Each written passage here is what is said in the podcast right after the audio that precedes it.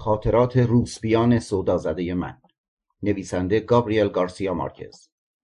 ترجمه از زبان اسپانیولی امیر حسین فتانت. مدیر هنری و طراح جلد ماکان کارندیش. صفحه آرایی ماهنامه پیام آشنا. چاپ اول 1384 راوی فرید حامد. درباره نویسنده.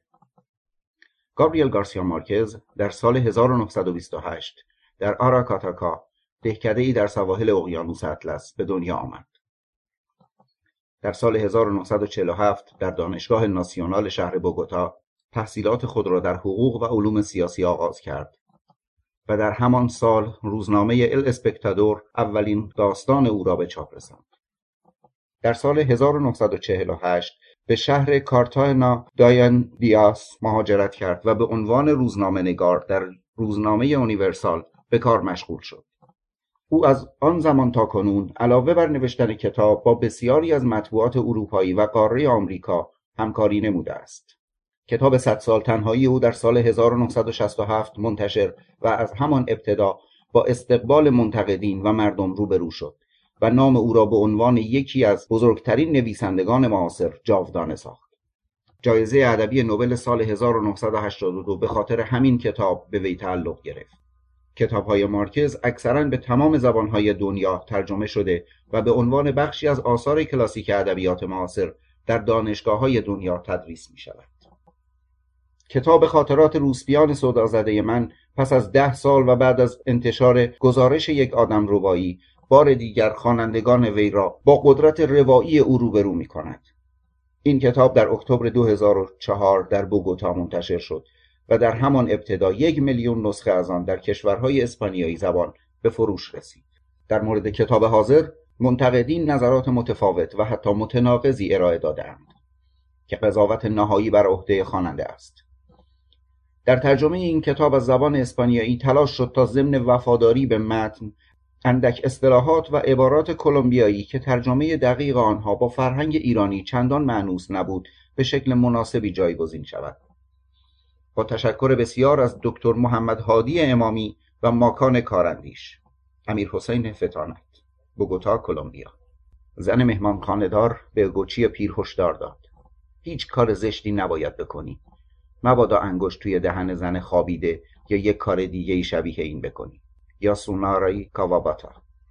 فصل اول. خانه محرویان خفته. در سالگرد 90 سالگی هم خواستم شب عشقی دیوانوار را با نوجوانی باکره به خود هدیه دهم. به یاد روزا کابارکاس افتادم. مالک یک خانه مخفی که عادت داشت هر وقت خبر تازه ای به دستش می رسید آن را به مشتریان خوبش اطلاع دهد. هیچ وقت به او و به هیچ کدام از پیشنهادهای وسوسه انگیز و بیشرمانش تن در نداده بودم. اما او اصولی را که من به آنها اعتقاد داشتم قبول نداشت و با لبخندی موزیانه می گفت اخلاقیات هم بستگی به زمان یا زمانه دارد. خواهی دید. سنش کمی از من کمتر بود و از سالها پیش آنقدر از او بیخبر بودم که حتی می توانست مرده باشد. اما با اولین زنگ تلفن صدایش را شناختم و به هیچ مقدمه ای گفتم امروز آره. آهی کشید و گفت ای عاقل مرد محزون من.